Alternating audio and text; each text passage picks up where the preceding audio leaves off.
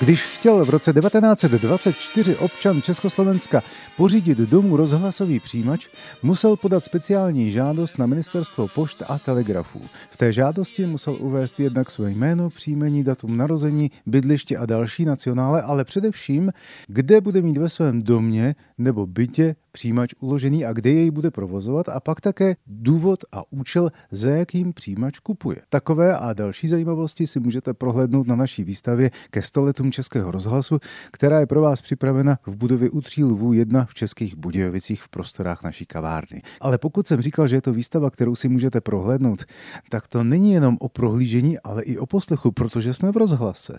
Když přejdeme například od tohoto úvodního panelu z kopií takové žádosti o rozhlasový přijímač ke druhému, můžete si přes QR kód na svém chytrém telefonu poslechnout i projev prezidenta Tomáše Garika Masaryka. Naší demokracii nestačí pouze technické školení úřednictva a vojska. A nebo pokud jste příznivci R.A. Dvorského, můžete to samé udělat i u dalšího panelu.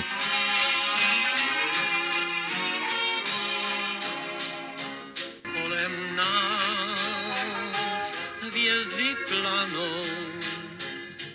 A za doprovodu R.A. Dvorského už se povídám s Anou Pospíšilovou, která má tuto výstavu víceméně na svědomí. Co je tady všechno pro návštěvníky připravené? Tuhle výstavu jsme vlastně dostali zapůjčenou z Prahy a jedná se o 20 panelů, které mapují stoletou historii vysílání Českého rozhlasu. Co vás třeba osobně na této výstavě nejvíc zaujalo?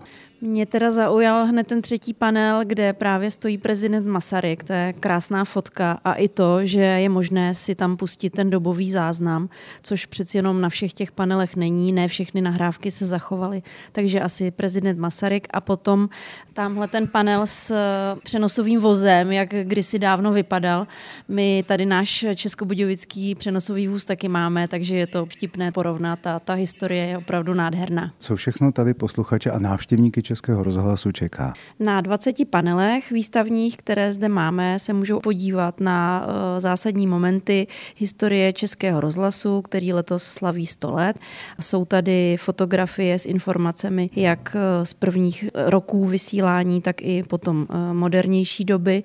Osobně se mi moc líbí, že je možné si načíst ty QR kódy a pustit si ty dobové záznamy. To člověka opravdu hodně osloví. Ne každý ale má chytrý telefon a ne každý má v tuto chvíli přístup tady v těchto místech k internetu.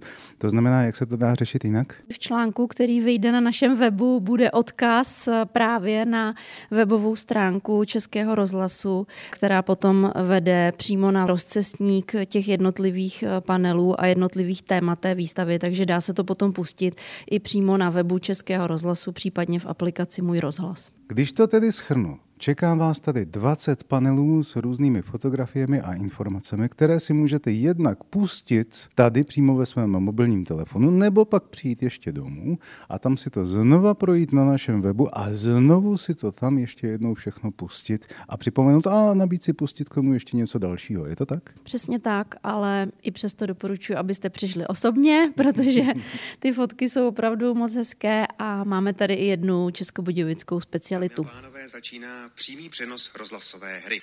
Za malý okamžik budeme svědky toho, jak se člověk vydá k měsíci. Zdeněk Zajíček, Český rozhlas, České Budějovice.